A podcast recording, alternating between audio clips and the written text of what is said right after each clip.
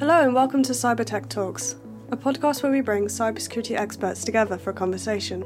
This episode's guests are Rebecca Taylor, Threat Intelligence Knowledge Manager at SecureWorks, and Karla Reffold, COO at Orpheus Cyber. Together they discuss methods of sharing threat intelligence and consider the tweaks we can all make to ensure CTI is more accessible and useful to more people. Rebecca and Karla also discover what the future of threat intelligence might look like. We hope you enjoy the episode. Rebecca, I feel like we could talk about this for more than the 30 minutes that we have for everything, but the different types of cyber threat intelligence and their use cases and who uses them, like this is one of my little passion subjects because there's so many different people that have use for different bits. And sometimes as well, I think we overlook that um, people who maybe need technical threat intelligence actually really want to see the strategic stuff as well. But what are, what are your thoughts on that? So, I actually grabbed this really good definition of um, what threat or cyber intelligence is uh, just before this. Um, so, threat or cyber intelligence is more than just threat indicators or data points without context. It is actionable information that can guide security strategy and alert organizations to ongoing and emerging threats. And I think that's a really special thing about threat intelligence is that we a lot of us can access indicators we could be given a really long list of hashes or ip addresses but to make it tangible and useful it is about adding that context and that depth and i think that is where inclusivity plays its part so that we can make sure that whoever is receiving that information understands it and knows what to do with it based on their own needs and their own differences. That's such a good point because people often say to me, like, oh, well, we have a threat feed. And I'm like, that's not threat intelligence. That's just you're just pulling in information, potentially overwhelming your team, and maybe not even really being able to pull out the bits that that matter. Yeah, agreed. I think that's that's as well what makes threat intelligence hard sometimes and less accessible is that specifically for your own organization, it can be hard to decipher what exactly matters to you um, so I'm actually doing a separate project at the moment, which is about charity and cybersecurity in the charity sector. And actually, one of the things we found is, is it can be really overwhelming and hard for them to pick out when they don't have the same infrastructure or support as other organizations. Yeah, to really pick out what matters and what will help them and where to put it and what it means. So, yeah, there's a whole piece there on inclusion and I think just better accessibility and support. I really like the idea that threat intelligence could be used for budgets as well. Like, you know, actually, it's a way of storytelling sometimes to go communicate to a senior leadership team. Well hey we're not just talking about these nebulous cyber threats that you need to be scared of but here are attacks that are happening in our sector. This is what they're doing. This is how they're getting in and this is why it's relevant to us. And hey this is what we need the money for so we can go uh, defend against these specific threats that are actually really relevant Absolutely. And yeah, I totally agree. It's it can be used for that budgetary conversation, taking it to the board to say this is actually what's happening. Look at all this research, look at all this intelligence. But it also feeds as well into those proactive exercises where you can see what is truly happening out there, what it actually looks and feels like, what might happen, what it could look like in your own systems. And so, yeah, threat intelligence offers depth in different ways and experience and knowledge in different ways when I first came into this sector or this part of cybersecurity, I was thinking, how does anyone do anything without threat intelligence? How is it seen as this nice to have when actually this just informs absolutely everything we're doing? Otherwise, you're just boiling the ocean, right? You're just trying to defend against absolutely everything or everything you, you've heard about without any real context of whether it's relevant to you. Yeah, I totally agree. It's exciting to see how far threat intelligence has come and in my time in cybersecurity, I think it has evolved a lot from just being lists of indicators to actually more conversation, better and more intelligent research, broader and greater ways of having access to the information. So I think now more than ever, there's even more conferences and forums and spaces and collaboration areas to talk about threat intelligence and how it applies to you or to your organization. So yeah, it's um, it's an exciting space to be a part of. What ways do, do you use threat intelligence or have you seen threat intelligence where you are? So we're, we're a threat intelligence provider. So we're we're doing a couple of different things. So kind of that traditional thing that you might think of where we have clients where we provide them threat intelligence that's relevant to them and we're we're that outsourced part of their team. But then we also have threat-led products. So actually, um, and this I uh, this I think is something I'm really passionate about too. Like, how do you patch for your vulnerabilities? Well, don't just patch it based on a random number. Let's patch it based on real world intelligence and what's happening. Uh, and that's something that I think is starting to come into the, the industry. Like, you know, actually, is this important to us and relevant to us? Because if we're going to have limited resources, we need to put them in the right place. Mm. And I think where you said about threat feeds earlier is great if if people are being proactive and they're pulling these threat feeds in and they're reading threat intelligence on a daily basis. But you can get threat intelligence fatigue in the same way you can get alert fatigue, in that you're constantly bombarded with all this TI. Maybe it's not applicable to you, maybe it doesn't make sense, maybe you can't interpret what it means. So, yeah, it's um, it's an interesting space.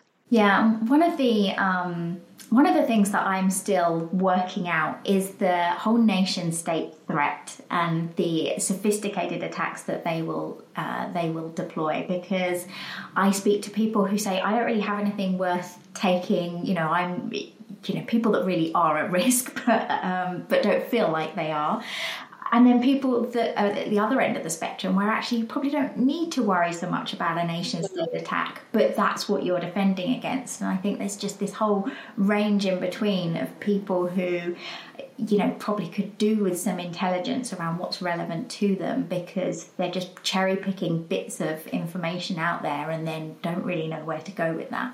I don't know if you see the same sort of thing yeah, so I would agree. There's a lot of big organisations that are more concerned about nation state, and it does often depend on what's happening or what that organisation does. So, again, maybe where they're operating, what kind of information they're keeping, who they maybe represent. But, like you said, I do think there is this behaviour of trying to cherry pick and go, oh, yeah, we'll look at that. Ransomware is really big. Let's just focus on that. And they can forget those smaller nuggets, those smaller gems um, that could make quite a big difference to their organisation and actually are more relevant to their organisation. Now, I've trashed threat feeds a little bit, you know, probably unfairly. That wasn't the intention. um, but the other thing that, uh, you know, we try really hard to do is get information to the right people, but in the right way, like the right way for them to consume it in a way that actually gets consumed.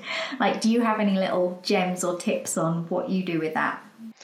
So, obviously, there's lots of different threat intelligence sources. So there can be botnet emulators, it can come from your IR engagements, it can come from surveillance, from research, lots of different spaces and experiences. But those outputs can come in different forms afterwards. So what we translate it into. So whether it is protecting, detecting, responding, whether it is a threat advisory, whether it is different types of research. I think to try and make it open and accessible to different types of people, you really need to think about the communication. So, how it's displayed, how it's accessed, how it's presented. So, for example, I've seen providers now, when they're publishing information on their website, starting to offer things like dark mode, which for some that might just be a snazzy tool and we like the option to have it in light mode or dark mode. But actually having that functionality appeals to those that are neurodivergent because it can help them concentrate. It draws attention to key information. It can break down that overstimulation. So there's definite tweaks we can all make to to get that threat intelligence to the right people and make it accessible to the right people. But it's going to take effort and it has to be this open conversation like you and I are having because I do think there is this fear that sometimes comes with talking about inclusion and maybe getting it wrong. So I think just generally there needs to be a bit of a shift and that conversation where we ask what would make this more accessible to you, what would help you understand it more, where are you looking, and then we plug those gaps. Because that's relevant to everybody, you know, not just neurodivergent people, but like everybody consumes information in a different way. You know, if we can be open to that and open to the idea that maybe we got it wrong and we need to change something when somebody gives us some feedback about, hey, this would make it more accessible to me. All right, we didn't know. We'll just make the change. It, it's not a criticism because I see that a little bit sometimes. Yeah, agreed. It's as I said, it, it can just be one of those topics that can be a bit fearful or you just don't want to get it wrong. I don't think anybody purposefully wants someone to feel not included or not part of the conversation. But I think it's maybe that we've progressed down a route and then sometimes it can be hard to come out of that. So, yeah, having those open conversations, thinking about reasonable adjustments can make a really big difference on how you can make threat intelligence more inclusive and accessible to those that need it. One really good thing I remember doing in terms of reasonable adjustments that kind of opened this to me was I was working in incident command at the time and I introduced this form that customers would fill out when we started engaging with them. And not only would they pop in details such as their name, pronunciation, time zones, so we could accommodate in that respect, but we also captured reasonable adjustments, which are just small tweaks you can make to the way that you work and correspond with that person. And we had customers or people coming through saying, Oh, I'm colorblind. Could you change the way you present this TI or material to me so that I can participate and, and be there as part of the conversation the same way as everyone else? Can you do visualizations instead of really lengthy documents because I find that easier to process? And this is where threat intelligence, because it can be presented in so many different ways, this is where we can make those small changes and those little gem differences that make it accessible and useful to so many more people. And I think as well, like being comfortable having that conversation. Um, yeah. Because it's not just about inclusivity, like it is about people, everybody consumes it in a different way. So I feel like sometimes we avoid those conversations because we're scared of getting it wrong and we're scared of saying the wrong thing to the wrong people. But actually, at least for me, when I've reframed it to think that everybody feels this way about how they consume information, I, I think that takes some of the fear out of that conversation. Yeah, I completely agree. Completely agree.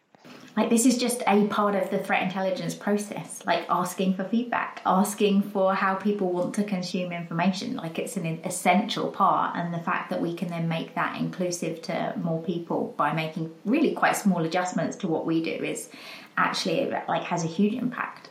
Yeah. And I think it's not only about reasonable adjustments. So, some other things I've seen in the sector that have worked really well is threat intelligence isn't just about looking on GitHub or reading intelligence on websites or alerts uh, triggered by indicators. It's actually now going into that space of being more about conferences and public facing presentations. So I think from an inclusion perspective, and again, making TI accessible, there's more that can be done there. So recently I've seen one amazing organization actually. It was a Women in Tech conference and so that women focusing on mothers could attend, they offered free childcare so that people that couldn't get childcare that wanted to be part of it and part of the conversation had an option and could be there if they wanted to be there. Another example I've seen was done by Neurodiversity in Business, and they knew there'd be a higher neurodivergency there as part of that conference. So they offered, I suppose we would call it maybe breakout spaces catered to the different neurotypes so that people could go there and have that moment find themselves find that space where they felt comfortable and then come back into the conference as and when they're ready. So there's a lot more i think that can be done just generally from an inclusion perspective but obviously with this focusing on ti there's so much more that can be done just to get that information out there and make sure again like we said before that it's getting to the right people and who can then make the right decisions with it. Now, I've always felt that threat intelligence is, from maybe a gender point of view, quite inclusive because it's often an area you can come through from different routes. You don't have to come from a, a, technical background. You might have studied history or international relations or something like that. And at least in our company, we have quite a high percentage of, of women as well. So, but I'm not sure if I'm right on that because sometimes then I look around at who's in those senior roles in uh, in businesses and it, it doesn't tend to have that diversity. Uh, obviously, we're two women talking about threat intelligence here, but like I don't know yeah. if your perspective is is the same. Do you feel that way? I would say so. I've been in cybersecurity now for nine years, and it has evolved and it has changed, and there is a different set of people of representation coming through, which is fantastic. I would say maybe in my area, so threat intelligence, cyber intelligence, it is still more male dominated which is something I accept and I'm comfortable with, but I guess could be something that other people find challenging. But then I am personally seeing more female representation in leadership roles. um, and more opportunities for leadership positions. So my own CEO Wendy Thomas, she's incredible. She she focuses a lot on development and progression and supporting uh, women in tech. So when you've got role models like that, it, it just helps you see what's possible. And again, there's I think there's so many more women in tech, women in cyber conferences and support groups, training offerings that just didn't really exist when I first joined cybersecurity. So there is a shift and there is a change, but I still think there's probably quite a long way to go. I think cyber threat intelligence is an area where diversity is really important and sometimes we can have diversity in those characteristics, but perhaps those people have all been trained by the same people or, you know, come through the same route. So actually their thinking isn't diverse. And that's something we really need. If we're looking at, well, what's the motivation behind this country or this threat actor? They're probably very different from us and how we think. So having someone that maybe has grown up in a different country or trained in a different way and thinks in a different way, like I think that's absolutely essential to making this better. So it's like they say if the bad guy has representation, whether it be gender, nationality, it's important that we reflect that too in our own teams, in our own TI, in who we work with, in what we write about, so we can balance that difference. Yeah, no, exactly that. We uh, we definitely need to have people that think in different ways, and uh, you know, as your to your points around neurodivergence as well, right? People that understand what questions we might need to ask or what you know what reasonable accommodation someone might need. Yeah and it's again like you said that's where it's really important we're having those open conversations whether it's with our teams our leadership with our customers with experts in the field. So it just becomes more natural and normal.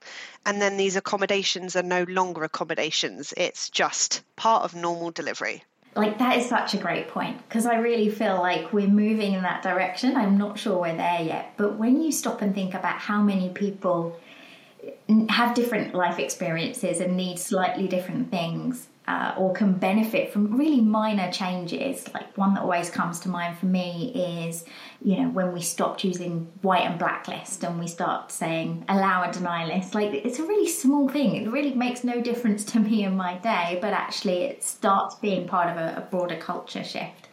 And so, uh, you know, I think when we can just make that normal, it's going to affect so many, so many more people.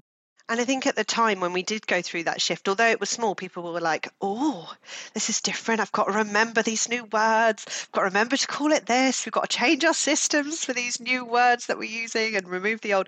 But actually, now it's normal and it's nothing to be fearful of.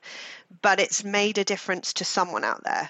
And I think that's why I'm passionate about this topic is because it's it doesn't necessarily impact me or change how I feel. I'm happy I feel like I have a good platform. I feel like I'm in a good space. I feel like I'm represented and I have a voice. But there's people that really don't. And that's why we should be inclusive and that's why we should practice inclusive behaviors because it can just make a difference to one person, but that's more than enough for it to matter. Absolutely. It really is. What do you think? And this is kind of like a big, big area for us to discuss as well. But like, what's coming next? Not just from like, well, inclusion, but also threat intelligence in general. Like, where do you think we're going to go as a as a subset of this industry? So, I think, like most people, it's kind of not inclusion, but I can see how it could feed in. Is this whole artificial intelligence side of things? Um, I think that's going to start playing an even bigger part in threat intelligence, whether it is the way that it's represented and it's given to people, or whether it's even writing it and making it into content that's deliverable. I can see that playing a huge part in years to come. And I think another big shift is going to be in how TI is displayed and accessed and presented. So, things I wonder if in the future there'll be sort of an alignment of cyber organizations where there's a new standardization of best practices, inclusivity, wording, all these kinds of things across the whole cyber market so that we're all aligned. I think that AI point is really interesting because you need, in my opinion, to automate as much of your threat intelligence process as possible to be able to really consume as much information as is out there and is useful and to you know make that more reliable. But to me, that intelligence has a human analysis on it and has at least for the foreseeable future, you know, that human context is something that I don't know that AI can provide. And I'm not sure if it ever can. Like, is the point not that you add that human emotion to it? So I'm really interested to see where that goes. Mm, completely. It, it is that that personalization and almost a researcher, a threat researcher's person can maybe have more of a depth but yeah, I do think there's a lot of hype and excitement about AI at the moment and its potential, uh, maybe combined with a little bit of nervousness as to what it might be capable of. Um, but I do think that as organizations are wanting to get more TI, TI out there, but also as more organizations are wanting to ingest it and use it and are seeing that it's out there and available, whether AI will play its part. Um, I don't know in what way, but it just feels like it's a, a hot topic and a hot space where a lot could happen very quickly. Yeah, I, I, think it does. And for me, I think it's how it then feeds into your other security products as well. Like, what products aren't using threat intelligence to display risk or to, uh, you know, change what they suggest that you do or change how their product works. So I think if there's machine learning in any security product, for me, it has to be led by the threat and the threat intelligence. So I think that's a, a shift that we're already seeing, but that's something big that I think will need to come over the next few years as well. Thank you for listening to this episode, and a big thank you to Rebecca and Karla for sharing their expertise on making cyber threat intelligence more inclusive. We look forward to bringing you more episodes with cyber experts. Make sure to subscribe and follow the podcast on Twitter and LinkedIn for further updates. You can find links in the show notes. This podcast was brought to you by CREST, an international not for profit membership body representing the global cybersecurity industry.